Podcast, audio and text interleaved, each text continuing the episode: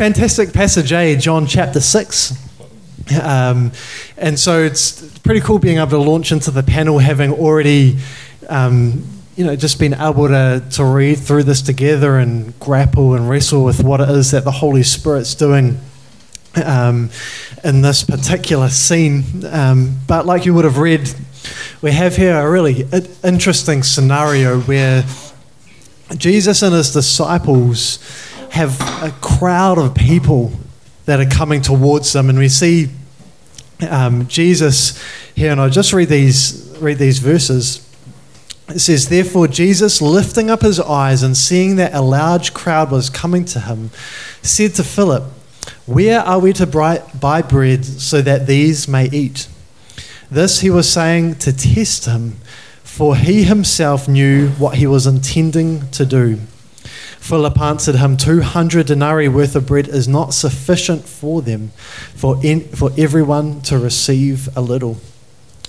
I find it incredibly interesting here that we say, we see Jesus who specifically um, is using this scenario as a teaching opportunity for his disciples can be so easy to think that in, in light of the, in, this incredible miracle, 5,000 people fed with just a few loaves and fishes, and yet Jesus is more concerned about teaching his disciples than really he seems to be with the actual miracle itself and he's zeroing into his disciples and it says that he, he knew that he knew what he wanted to do in, in this particular scene because he was building towards something that was so much greater than bread and fish. You know this is just the beginning of john chapter 6 but in the weeks to come we're going to dive into actually really what is probably the more meaty passages in john chapter 6 where jesus says actually the true bread isn't actually bread at all.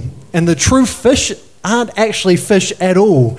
The true bread is, is me, it's my body. You've got to eat my flesh and drink my blood. And if you don't, you've got no life in you. And you see this building throughout John chapter 6, starting with the feeding of the 5,000.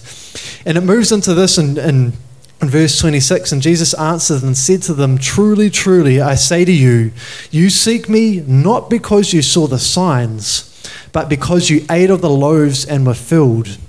Do not work for the food which perishes, but for the food which endures to eternal life, which the Son of Man will give you.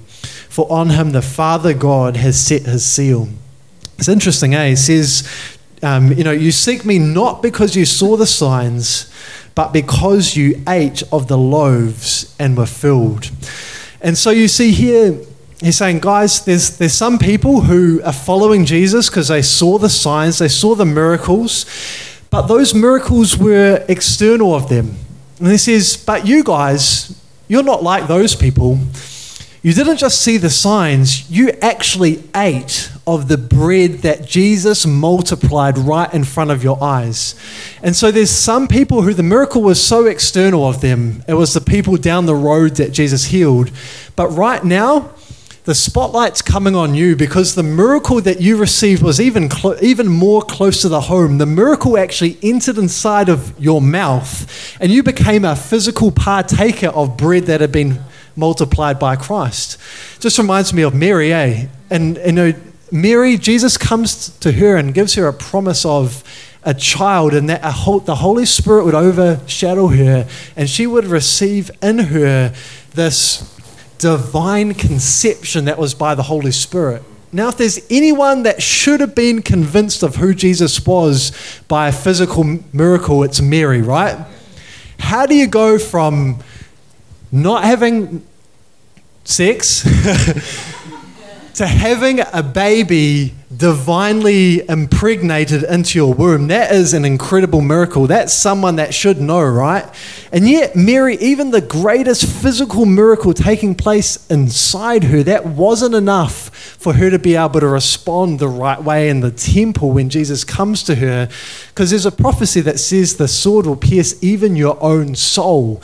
And so you see a progression here physical signs and wonders and miracles that were ex- external, then a miracle that was so close to home that they could physically see and taste and eat of the bread that Jesus multiplied. And he said, Guys, even that is not enough. It's incredible. And as incredible as it is, he says, guys, listen to this. Do not work for the food that perishes, but for the food that endures to eternal life. This miracle is incredible, but it's, it's, it's speaking of something more than physical food. I didn't just come to fill your bellies. I've, I've come that you would actually learn to eat and drink of me the true life. That through the miracle, it would point to me being your absolute true source. And just as I can take loaves and fishes and multiply it to 5,000 people. Imagine if I can do that physically, the multiplication of my divine life that I can impart into you through revelation. And so we see here Jesus just mapping out this quite incredible scene in these uh, uh, in, the, in John chapter 6 and he wants his disciples to partake not just of that physical miracle. He's using this as a learning opportunity to bring them into this place of divine revelation that they wouldn't just see a miracle they would actually partake of him. And so they, they, he invites them into this place of fellowship with him and is using this situation as a stepping stone into what it is that he has for them. Awesome, eh? So we're going to jump into the questions that you're looking at at your tables. Um, and uh, who knows where we might go. We may or may not cover the ground that you covered already, but if you've got a key point that stuck out to you, feel free to jump in along the way. But we'll start here with question number one. Jesus asks his disciples about where they can buy bread as a test. What is Jesus testing them to see? You want to kick us off, Luke? Yeah, I think um, you pretty much covered all the little contributions I had wrapped up in your intro there. that's, that's me, Bogan. yeah, it's good like that. Um, Say it again, mate. So that you know. Honestly, that's what Paul says, right? Yeah. He says, "Hey, hey, actually, it's it's no it's no drama for me to say the exact same thing for you because maybe it's going to take ten times of actually hearing it." Yeah, yeah absolutely. You know? I think like the the short answer is that he was trying to draw from Philip, like, what is it you actually know about me? Who do you know me as, and how well do you know me and my father? Um, he's not going to him with like a a logistical nightmare of we've got all these thousands of people we need to feed. Can you contact a catering company, Philip, and see if they will deliver out to the wilderness? You know, like. um, no Uber Eats back then, eh? Yeah, exactly. on Camelback. Um,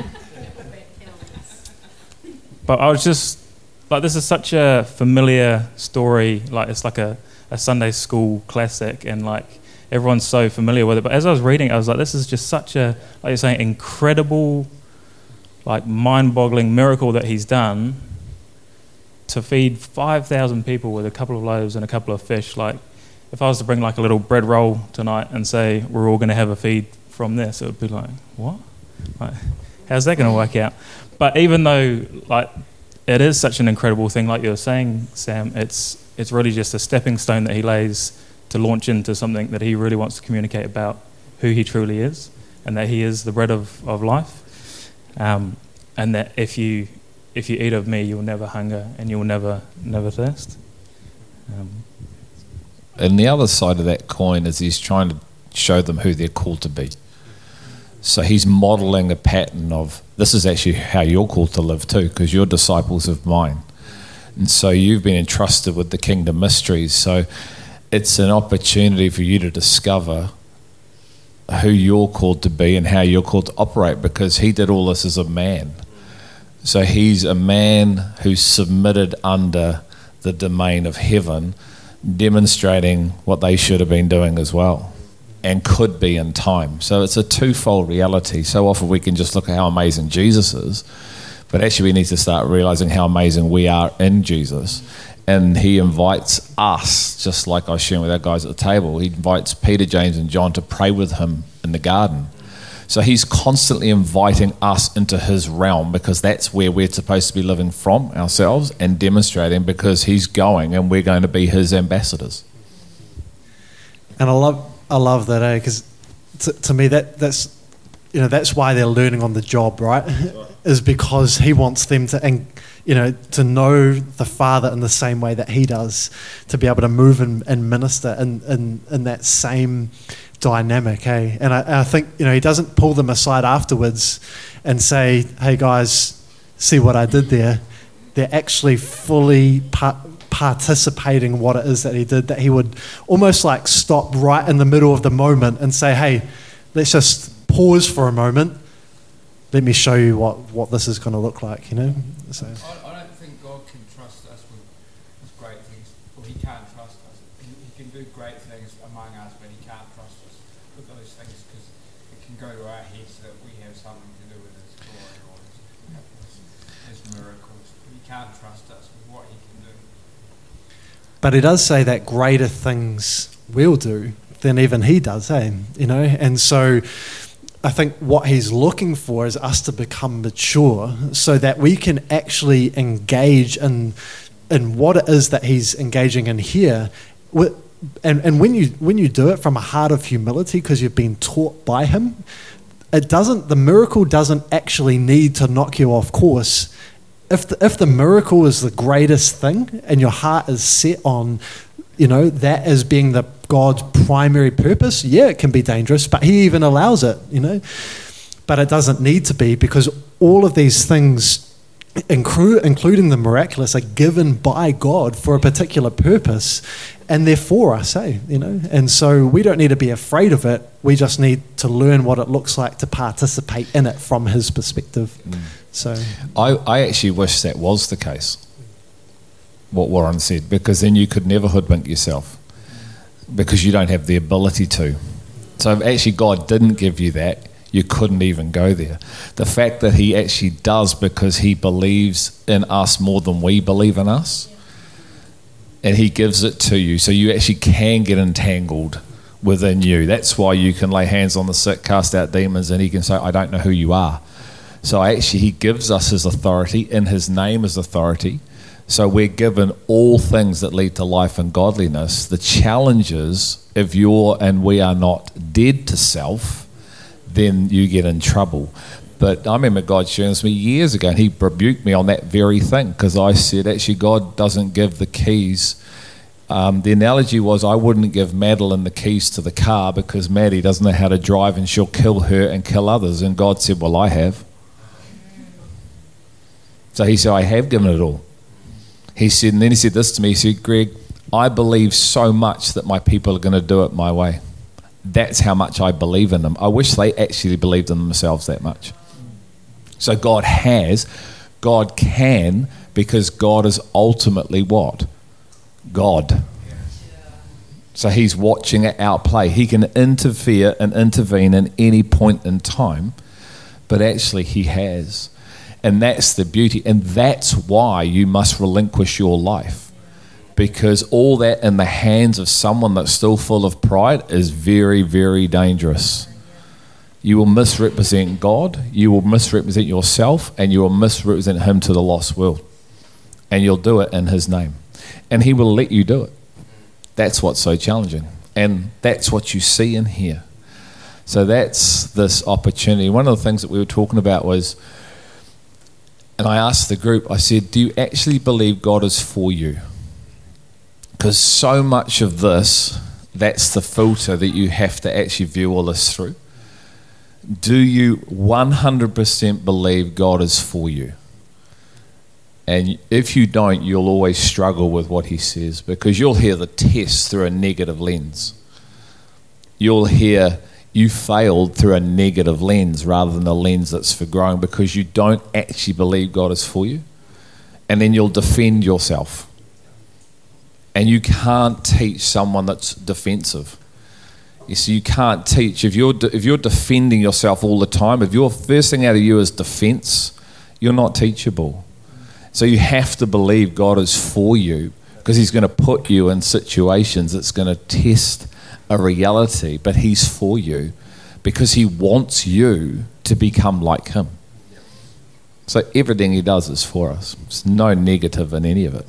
Is that what we call walking, going from strength to strength glory to glory? Those things are it and, and Before, but that's that comes after. It's actually believing that very first thing I said. You actually have to believe in your heart that God is actually for you. He's not against you. And so when he comes and he says, I want that, because that's preventing you from life, if you don't think he's for you, then you won't give it. Yeah? And so one of the things I said to the guys is, I said, you have to see more than what's happening here. Like if you just literally read this literally, you'll miss what he's really trying to say. Yeah? And so we shared, and I said, What is God ultimately after from us? Go beyond your heart. What does he actually want? He wants your heart, he wants your he wants your entire being. Okay? So he wants your entire being. So he says, so the, the, the, the, the leftover fish and bread is to show you how abundant he is. I want to give you an abundant life. So you give me your entire life and I'll give you an abundant life. Look what I can do with fish and bread. Bring that your ashes, your nothingness, and I will multiply and give you an abundant life because I'm the Passover, which is in here. See, I've come to save you, I've come to redeem you, I've come to give you a brand new, abundant life. So let me just show you a means to this reality, but you might just think this is about bread and fish. But it's way bigger than that. Let me show you what I do if you give me your life, which is like bread and fish. I'll give you an abundant life. I'll give you an abundant source that will never run out because you partake of me. So it's massive. And it's almost like he, he pulls every, ex, you know, like in, in doing that miracle where he's showing through bread and fish how faithful he is. It's almost like he removes every excuse, eh? So that when he does start to tell them about them receiving manna from above, that's him He's already proven his faithfulness. So then to turn around and say, oh, actually, you're not faithful to give me the bread that comes from heaven, well, who, who are you to make that judgment call when right in front of your eyes is a physical miracle that speaks the exact opposite to what you believe right now? And that's, that's, the, that's the moment there, right? Where you, what, does that lead to, to turning, to repentance, to receiving His reality, or are we still more con- are we more concerned about protecting ourselves? Eh? And I think to me that's what the that's even the word test. Eh? Know, it's like what we're saying in our group. How would you feel if we said, "Cool," instead of it being a discussion night, actually you've come and we're going to do a test tonight. You know. What does that what does that conjure up in you? And why is it that the word test immediately immediately invokes a ooh, school, you know? Why is it why is it negative? Because from his perspective, test only has two outcomes. Either you pass it with flying colors and it brings glory to who he is because he's actually done a divine work in you, or the test reveals the, what it is that you're operating from and gives you the, the best opportunity that you've ever had in your life for growth. There's, it's only a win on this side and it's a win on that side, but the only thing that would make it not a win is, is if you're more concerned about staying the way that you are than you are about growth. And you're more concerned about being right than you are receiving a greater measure of Him in you. You see what I'm saying? And so the test is it really is for us, for our benefit, eh? And, and I might not, you know, most of us aren't in, aren't in school any anymore, apart from the hecklers at the back. but we're not out. But we're not outside of the school of Christ, eh? You know, um, and that we're always to be. We're always to be at school, right? He's constantly teaching us and providing us opportunity after opportunity to learn and to grow and to enter into what it is that He has for us, eh? And so, to me, it, um, you know, Maddie says something at our table is that our perspective actually defines how we'll, how we'll receive the test when it comes, you know? Do we value it or, or actually do we run from it because we think it's about our loss as opposed to our gain, hey? You know, and so. Yeah. Is, it, is it faith and actions like we talk about? Faith without works is yet, faith or something, faith without words, faith without actions. So we have to put actions to our faith not really. Um, but action will come out of faith. It's just an outcome of being in Him. What I find it fascinating, and you just took on it there, Sam, was this whole thing about, you know, like, truly, truly, I say to you, seek me, not because you saw signs, but because you actually ate the loaves. And the pattern that just is in humanity where we can partake of miracles and still deny Him. That fascinates me but it is my testimony as well, you know, which is what the Israelites did, isn't it? They saw his miracle after miracle after miracle after miracle after miracle after miracle and still didn't do what he asked. I find that breathtaking, but it's actually part of our humanity that still is living and will receive that, but not actually truly believe in who he really is because the entire thing is, like you said, is a setup to bring them to this place where he's going, So I've done this and I've done that, so you'd actually partake of me and have life. But we reject the process, but we're happy to take the miracle because our inner realm is still bound up in us. And I love this question. It says, And large crowds followed him because they saw the signs. So the question then is, why are you following Jesus? He's with them to bring them to this ultimate outcome. But they're not interested in that because as soon as he brings them to that outcome, they're off. But Peter stays. And that challenges for every single one of us. It's like, why are you actually a follower of Jesus? Well, I didn't want to go to hell. I don't really know. It's all I've ever done. It's what I was brought up with. Well, that's not really you know, any of these answers because he did this, he did what he's done for me. Well, that's great, but it's always like a little. What's the thing? It's a. It's the entree to the main, and he's the main. And so we have to ask these questions why actually am I following him? Because am I following him for what he has for me? And I love it because Jesus was never into crowd ministry, he was into discipleship. So he's taking the crowd and wants to bring them into a discipleship reality. He's taken all the outer and goes, okay, I'll minister here because I love you all, but what I'm really looking for are disciples. So why are you all following me again? And he will ask that question over and over and over to give us an opportunity to actually become that very disciple who partakes of Christ himself rather than just come from for the miracles and the cool things and the music and the coffee and the everything else and all our forms of religiosity and forms of godliness. He still loves us in that. But actually, until we realize He's got to take us from being the crowd follower into the most intimate fellowship with Him where you become one, where you've learnt to what it is to partake. And you have to lose you because you can be in the crowd and not lose you. Can't you? You can be close, you can be here and not lose you. And so he's pulling us from this outer to this, I want you to be one with me. But it only comes through the loss and then the partaking outside of that. It's beautiful, eh? And he's just giving them every every opportunity to actually partake of life itself, which is him, eh? You know, so much so that he would start right at the beginning of, hey, I'm to I'm to give you physical food, but actually I want you to partake of the true food, you know? And, and imagine what the scene would have looked like because when he starts to talk about eating my eating his flesh and drinking his blood, says that many people left him.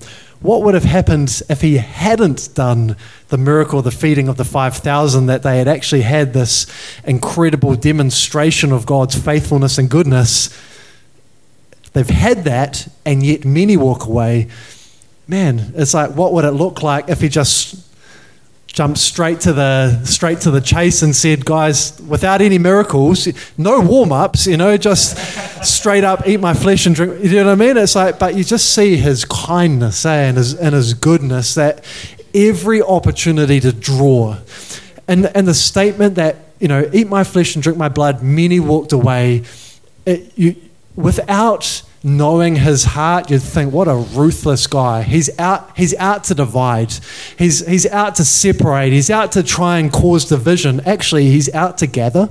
You know, and you see this whole scene. He's, he's gathering and it just reminds me of you know, Jesus. He, he, he, talks about, you know, oh Jerusalem, Jerusalem, how I longed to gather you, you know, like a mother hen gathers her, her chicks, but you were unwilling. Hey, and you see this this heartbeat that wants to, to call and to and to and to gather for what it is that he ultimately has, which is more than physical food. It's true food. And yet, there's still something in the heart of man, this enmity that resists even the best thing that could have that, that was so for them, eh? You know. And so, what do you do about that? What do you what do you do in light of a God who is so good and so faithful? And that is that even Jesus himself couldn't change their hearts, eh? But he had a, a plan to send the Holy Spirit to say, hey, even though I can't, as God in the flesh, I'm going to go away, but I've got I've someone that I'm going to send to. His name is the Holy Spirit. He's going to lead you into all truth. Eh? And so you just see this faithfulness after faithfulness, goodness after goodness, opportunity after opportunity to enter into life. Hey, you know, and so it's just stunning. Um, the, the whole kind of thing for me is that they were sinners and that God was um, wanting um, them to, to um, realize their need for a savior, maybe because they were sinners with sin, and because God can't have anything to do with sin because He's a holy God. a Holy God, so it had something to do with their sins. It had to be something to do with their sins because they were sinners. I, I would almost flip it around and, and, and say that he he was calling them to not not it was it wasn't just calling out their sin he was calling them into the promise you know? And so because if sin is to miss the mark he's calling them into something greater than what they that they previously knew. They they knew physical bread. They the Israelites had eaten physical manna in the wilderness for 40 years we heard before and, and it says that they ate the manna and they died. But he's calling them not just out of sin, but into the promise to say, hey, I've got, so I've got bread for you to eat that you'll be able to eat and not die. You know, and so there's something more going on for them than just exposing their sin. It's calling them into this eternal life that he has for his people, eh? To, each, to save. Absolutely. Absolutely. Any other any other questions or key points or standout things from from anyone?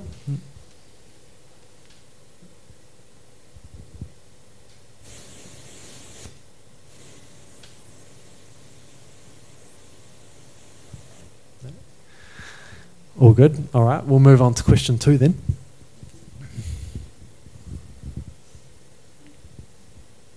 So, question number two. We've probably covered some of this already.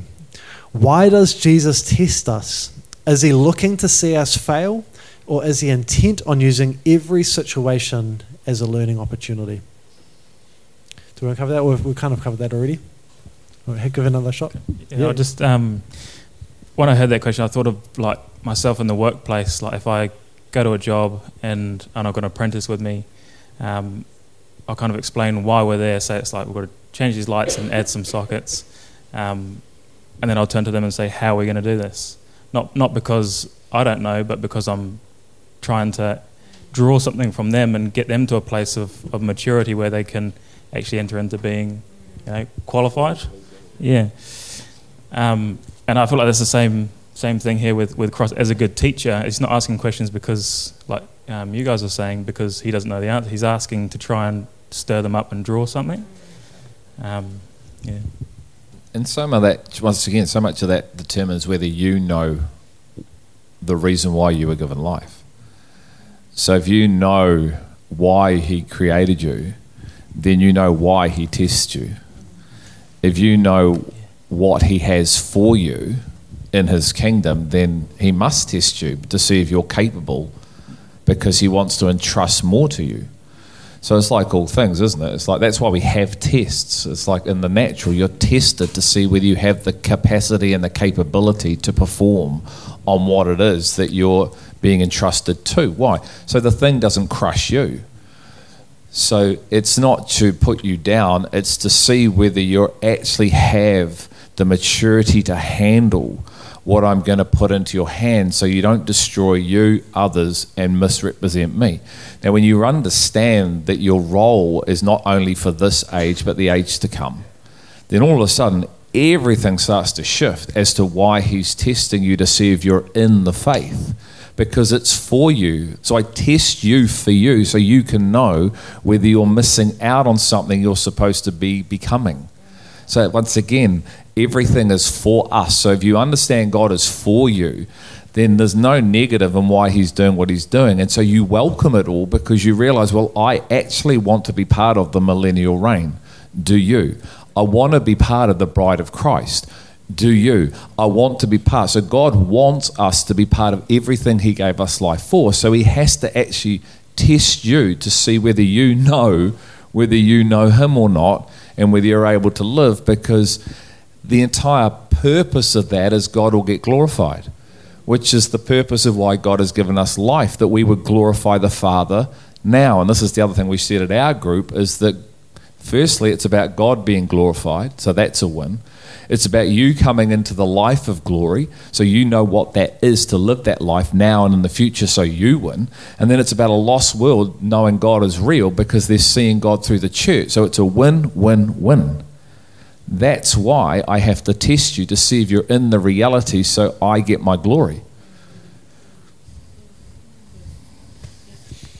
It is. It's, it's such a it's such a difference in perspective, eh? You know, to, to see you know, because like a test or an exam is to prove is to prove competence. It's not primarily to expose lack, right? That that that process should have run its course by the time the test comes, so that when the test comes, you're actually at it, it exposes your competence. You know, and I, you know, I was sharing with the elders the other day.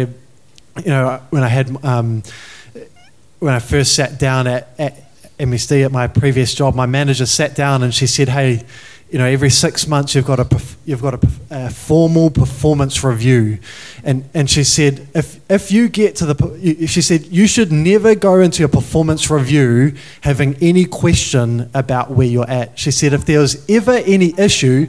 You should know about it along the way. The performance review should never take you by surprise, and should, you should never, you should never go into your performance review and be surprised that you're getting not meeting expectations. You know, the performance review should be, um, yeah, should be evidence of the fact that you've been doing your job well. You know, if the, if if you get to your performance review and you're not meeting expectations. I would have told you a numerous times along the process there should be no surprise. Do you see what I'm saying? And so we, Paul said that he was um, not in these words, but confident about standing before Christ. He's expecting his reward, you know. And it says that we that we on the day of judgment shouldn't be afraid of standing before him. Hey, this is in this is in First John. You know, he says, because as he is, so are we in this world. Because the, the divine work of the gospel has been outworked in us, not just at the moment of testing, but in all of our moments, so that when we stand before Him, you get, well done, good and faithful servant. You know, it's, it's only that in that moment solidifying what it is that He's been doing in you all along. And so there isn't fear. There isn't fear of standing before Him. The only reason why there's fear, maybe, is because actually we haven't been engaging in that process all, all along, you know? And so it, it, there is, there's an opportunity now for us to really enter into the reality of the gospel that He's transforming us on the inside so that on that day, actually, it's a celebration as opposed to, to a loss. Hey, you know? But that very reality challenges the why you're following Jesus. You know? And it's like when you were speaking before, these are the words I heard milk and meat. and you said something along the lines of Jesus was doing the miracles to draw people to himself. And so it's like, you know, once again, it's like, why are you following Jesus? Because your why is going to determine everything when he comes to you and challenges parts of you. You know, it's like milk is good, but it's the first part of the food that we're to be on. If we're still on milk, and we've been walking with the Lord for a while, that ain't good. So then, when the meat comes and the milk gets taken, then how do you respond? Like, I'm going to test to see whether you're still on milk or meat. And if I find that majority of my house are still on milk because they're babies, but I die that they would be mature adults, then how does the father get the children off the milk and onto the meat. Milk is right in the right season. Now, if you just throw this into the natural, you don't give a child steak, do you? But at some point in time, that child grows up and has teeth where milk isn't sufficient for the body. Like it's not. The child needs solids, and it's actually going to tell you it needs solids. So God gives you this beautiful natural design, but the challenge is, depending on why you came to Christ, will determine whether you want meat or stay on milk. Hold on, Warren. And he'll come and he goes, You guys are all on milk. It's time to get off the milk. So, you know what I'm doing? I'm going to cut the milk supply. Now, the test was to show you that by now you should be off milk. We want milk. We want. If you don't give us milk, we'll go and get milk. See? And so that we have to understand that we're on this progressive maturing process that we can't just stay babies in Christ. So, what does an adult in Christ look like? What does a teenager in Christ look like? What does it look like to come in and be a baby? But then, over a couple of years, what does it look like to start growing? And then, what does it look like to be a mature adult in Christ? And what can they handle that children and teenagers can't because of the word they're eating? because it's the word you eat that produces the maturity in you, correct? Now, this will challenge why you came to Christ because if you didn't come to Christ to be a mature, Christ like person, then the chances are you're probably going to be staying on milk.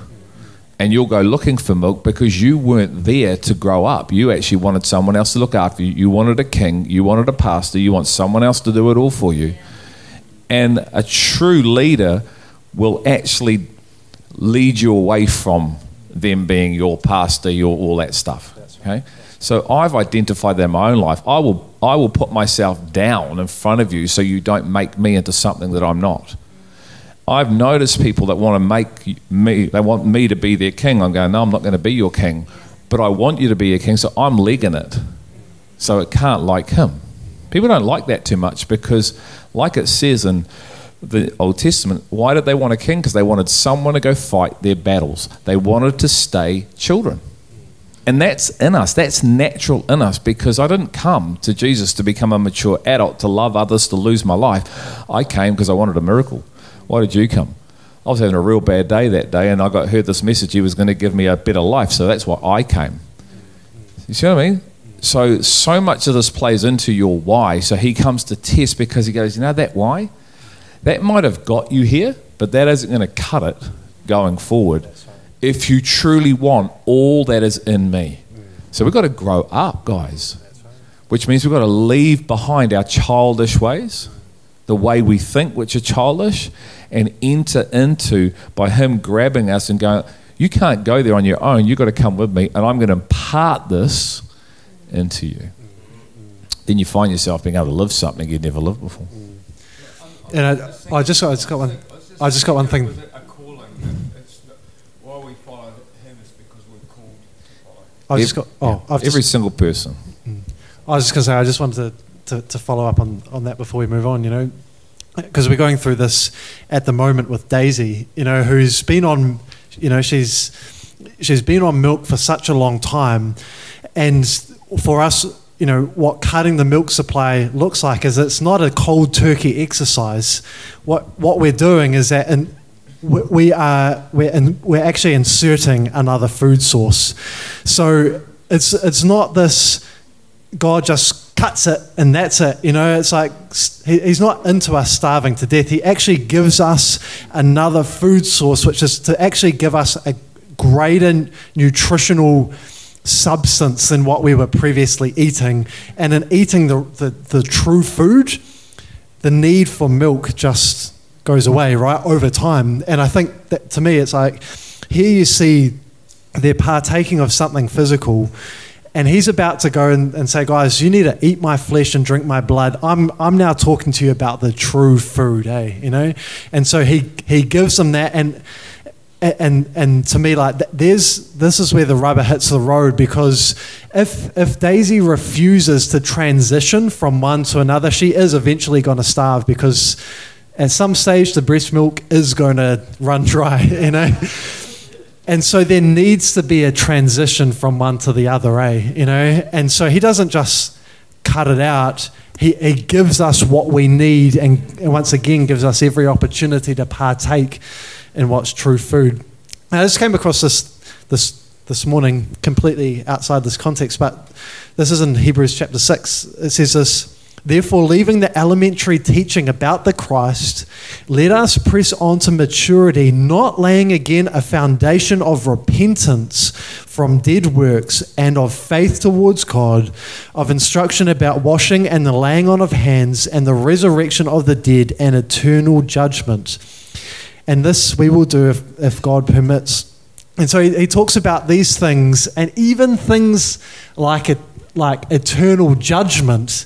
And he says, guys, let's move on from those things, from repentance, from dead works. These are these are the milk things that we sh- there should have been a foundation laid already. Let's let's move on from even to you know let's move on to the mature things, and actually enter into much more of, of what he has for us. Eh? You know, and, I, and so I think when, when he talks about milk, he's not just talking about worldly things. He's actually talking about let's let's actually move on from some of the conversations that we've been having and wrestle and grapple with what's what truly is for the mature, eh? You know? So And and here's the challenge is that he gives you the new source but starves you of the old source. Okay? So and love does that. So, what does a parent do when the child isn't receiving the new source that they're giving them? Is it love to continue to give the old source? No. So eventually the parent will take away, but they're giving the new source. So there is a source here. I'm not leaving you hungry, but that doesn't mean you like the source that you're being given, correct? Which is what he says in Deuteronomy, where he says, I take you out of Egypt and plonk you into the wilderness to test your hearts to see what's within your hearts. And then I'm going to give you new food that you and your forefathers know nothing about so that you will know that man cannot live on bread alone, but every word that proceeds, which is the first part of when he mentions that, okay? So there is a brand new source of food, but he's cut the old one off. And so you're left with a choice, which is a lordship issue now. I don't like the new food. Well, that means you're Lord of your own life and you're in direct disobedience, which is the evidence that you're the Lord of your life, but you're supposed to be, make me Lord. So if you don't obey me, because the new food I'm giving you, you haven't tasted, neither is your forefathers, then you're in direct disobedience. So, how do you think you're going to enter into life when I've given you the new food to get you off the old food? So, it's a choice, isn't it? And that's what parenting's about at times, isn't it? You hate it. I hate you, I hate you, I don't like you, you do this. Oh, I love you. But we're not changing our minds. So someone's will has to give, and it ain't mine. So we can play this game all night long, but it ain't changing. That's what's on the table. Okay. And if you give in to that, then you're being parented by the child. And that's the challenge. So we have to understand those are the dynamics. A loving father will cut off the food source, but he's always given you the new food source. It's just whether you're going to eat the new food that he's given you. Why again? Because he wants you laying hold of everything he's called you for, and you're not going to do it while you're still sucking on milk. And that's what he said in Deuteronomy. It literally says that that he let that you know he brought you out into the wilderness to humble you and let you be hungry and fed you with manna. He let you be hungry and fed you with manna, virtually in the same sentence. Eh? Let you go hungry, fed you with manna. Why are they hungry? It's not because he's cut off all food, it's because he's given them a new food source that they actually haven't partaken of, eh? You know? Let you hungry, fed you with manna, so that you would know that man does not live on bread alone, but on every word that proceeds out of the mouth of God, eh? You know? And, and I just want to say this for the record. So if you want to look, that's Deuteronomy 8, 1. Read all of Deuteronomy 8, okay? But that's a word God gave us. So that's our word. I'm starving you of the food you've all eaten. I'm now giving you a brand new substitute food that you won't understand in your mind. Okay? Neither you nor your forefathers have had this food before, but I'm giving it to you. So I've brought you out of who you were as a rock people. I'm building a brand new people, and I'm giving you a brand new food source so you can become the people that you are not who you're going to become now. Now, if you don't eat the food source, guess what? You're not becoming the people that God has said He wants us to become as the rock. You're still the old rock, still trying to access old food that's not being delivered from this pulpit anymore.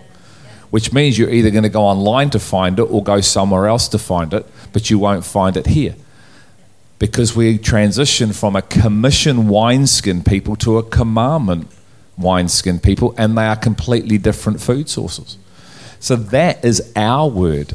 That's not even just the Israelites' word, that is an our word. If you're unaware of that, man, seek the revelation of that because that's what's been happening here for 11 years. Brand new food, brand new food source. You haven't been here before. You can't understand it in your mind. Don't even try. You need the Holy Spirit. So I'm making you aware that you do not live on natural. And if you try to enter into this reality, and that's what this morning was about revelation upon revelation upon revelation. This isn't a food source that you can eat without revelation. And I'm making it that way so you can't access it. How good is He? So you don't hoodwink you and think you've got something you haven't. But if you have, you'll be able to live it. Beautiful. What a loving Father. And for those who do stay, but haven't yet, yet partaken, there'll be a continual sense of being hungry and unfulfilled, and you'll constantly think that the issue is with the person delivering the food as opposed to your ability to actually partake of the divine eternal word that's being dished up on a plate for you every time we gather, you know? And, and that is, that's the, exactly what happened to the Israelites, right? They started complaining towards Moses that he wasn't feeding them. And yet, manna is literally raining down from heaven, eh? But the issue is always with the other. And actually, maybe the issue is maybe I just need to learn how to partake of something that I actually haven't eaten before, you know? And so, once again, God is at at work in all of those dynamics. Hey, does the person who's delivering the food have enough love in them to actually be able to walk like Moses with a people that, on the whole, the Israelites don't necessarily, I'm not necessarily putting this on anyone else, although it is, you know, uh, ungrateful, you know, grumpy, complaining, you know, this is the, the pattern that we see in the Israelites, you know. Um, and, and yet, in that, the divine setup for everyone involved is growing up into maturity for Moses, for the people, and every opportunity, every situation, he's, he's put all of, all of that dynamic there in play because he's looking for us to see, hey, are you going to grow and mature and partake of, of me? Um, and so there's so much that rests in that, that in these passages that speaks of, of us, you know. So there's a, there's a lot to it, whatever it is. Like, just hearing you speak like that, there's a lot to it. You know, it's, it's not something you can just go home and go to bed and get about. Well, you can. Some have. oh, it's all too much. it's simple. Sorry. I was just, just off the back of what you're saying there, Sam, about um, the food that we're receiving. As I, as I was reading like this, I was like, man, what an incredible miracle. But we witness this miracle every week when you take maybe like one, one verse of a scripture and it multiplies and it, there's an abundance of food for everyone. There's, there's stuff left over. You know, I was thinking about becoming one. We looked at John 17 and just a few scriptures from there and barely scratched the surface, and yet there was enough to feed a multitude and still is if you keep listening and, and eating of it. You know, it's, it's awesome. One of the evidences of this reality is when people go, when are we going to talk about something else? like, you guys just seem to talk about the same thing all the time. We go, yeah, nah. I had someone say to me once, when are we going to get past this knowing him? it's like, um, we're not. But, you know, and, and these are some of the things, and, you know, love covers that, but, but this is the sort of things you need to catch yourself on, that this is yourself, because this is your reality of what's being said. And, you know, it's really hard, isn't it? Because Jesus used all the things as learning opportunities. What can happen sometimes for us is I would love to do that all the time, but I realize that people get highly offended very quickly. And if we could actually get past ourselves and realize we could actually talk in ways and go, yeah, that's me, yeah, that's got me, I better.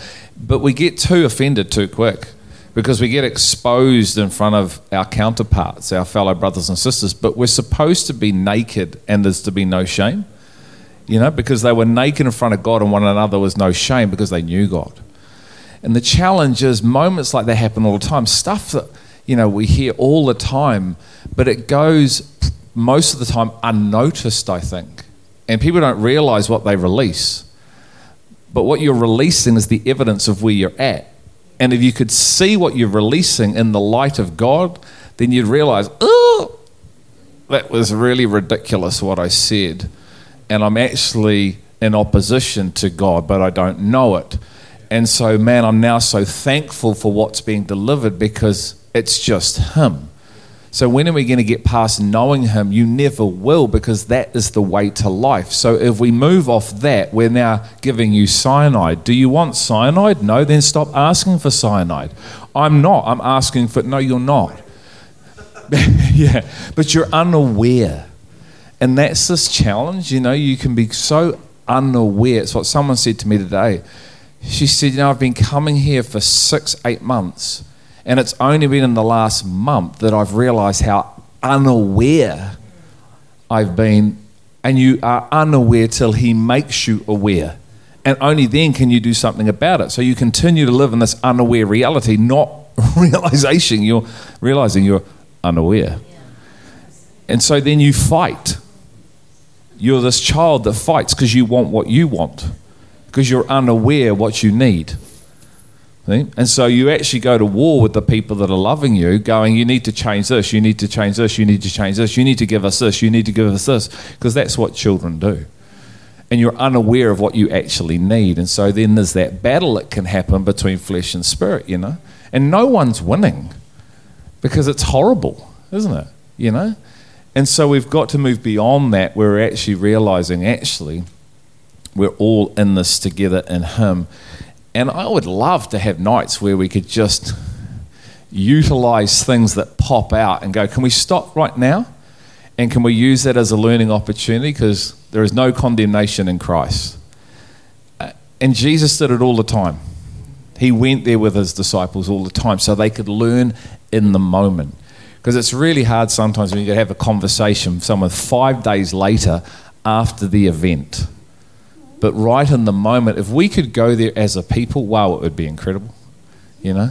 Because I was talking with this with Jeff on the way to Paraparaumu, that's why I was a bit late. I was dropping someone off. And we were saying, man, we're so interconnected.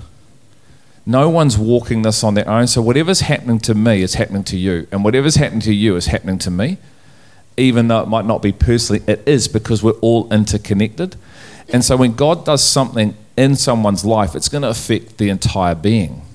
And if we can think like that and live like that and believe like that, then we can all value and get value of everyone's journey. But if we remain this individualistic people, it's like, that's my walk. Like, what's your walk got to do with my walk? You have your personal walk, and I'll have my personal walk, and we won't even talk about our personal walks because that's me, between me and God. That's demonic. You know? It's like there's no such thing as a personal walk in the sense of we're called to lay our lives down for one another, share our lives with each other. We're called to open up and be these open examples of what it looks like to get it right and get it wrong. You know, and to learn from our mistakes, which are just learning opportunities to move forward, as opposed to go and cowl in the corner somewhere and never give it another try. So there's so much there's so much potential eh, for for us as a body, you know. I just think you know like in in in that place when when one person is living like that, that actually this is about a body and not just as an individual. That comes to someone who is an individually focused person. There's a real dynamic tension that's going to go on, right? Because one person is going to say, "Oh, um, who are you to uh, get involved in my life? Is that any of your business?" Jesus made his business, right? Because actually, it's not about him, it's about the Father and what the Father's doing, you know? And so all of a sudden, your growth is actually absolutely intertwined because this isn't about an individual, it's about a body and it's about him preparing a, a spotless, blameless, mature bride for, for his son, eh? And so if it's about God and what God's purposes are, then actually everyone's business is your business, where we are eternally linked together, eh? And so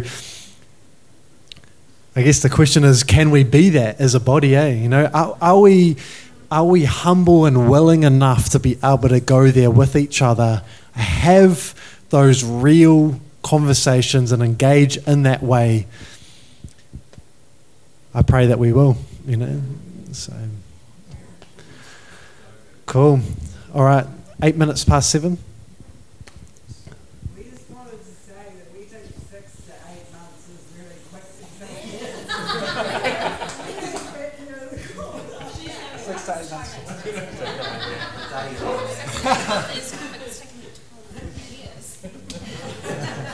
Fast track later. Fast lane, yeah.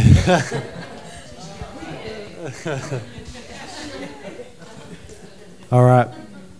So, Father, I thank you for what it is that you've been speaking and ministering to us this evening. Father, I thank you for your absolute faithfulness to give us manna from above. That's Christ. Father, I thank you that you're even faithful to remove the milk, having given us true meat to eat. Uh, and so, Father, I pray that you would whet our appetites for, for more of you. Um, Father, let us leave filled with a greater sense of hunger than what we came in with. Uh, let us partake of, of you, true life itself. Um, so thank you for what you're doing in, in Jesus' name. Amen.